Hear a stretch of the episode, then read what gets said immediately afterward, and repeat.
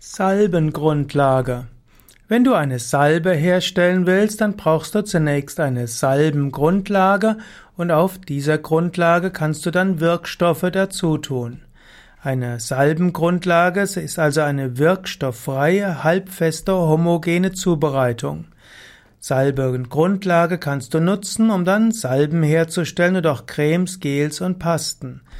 Eine Salbe ist letztlich eine halbfeste, weiche, streichfähige und homogen aussehende Zubereitung. Die kann man insbesondere auf der Haut oder auf den Schleimhäuten verwenden.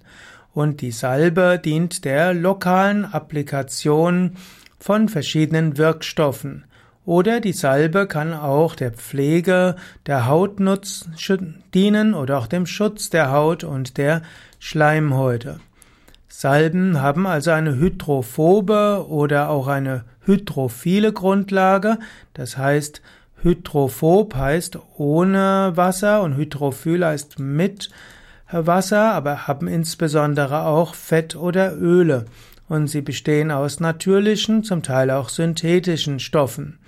Und dann anschließend gibt man bestimmte Wirkstoffe dazu.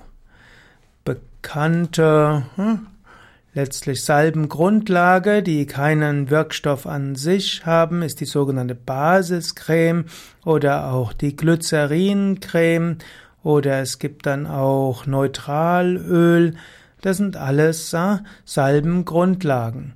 Aber darauf kann man dann auch verschiedene Wirkstoffe geben. Ja, es gibt die Salbengrundlage auch als Emulsion, als Lösung, als Gele oder auch als Suspension. Ja, soweit einige Informationen.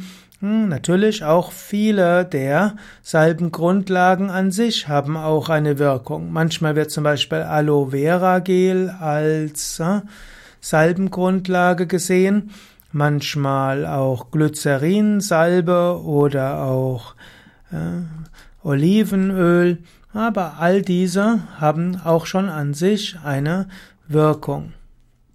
Auch Shea-Butter und Vaseline werden als Salbengrundlage verwendet, indem man auch andere Wirkstoffe geben kann. Aber diese Salbengrundlagen an sich können auch schon Wirkungen haben.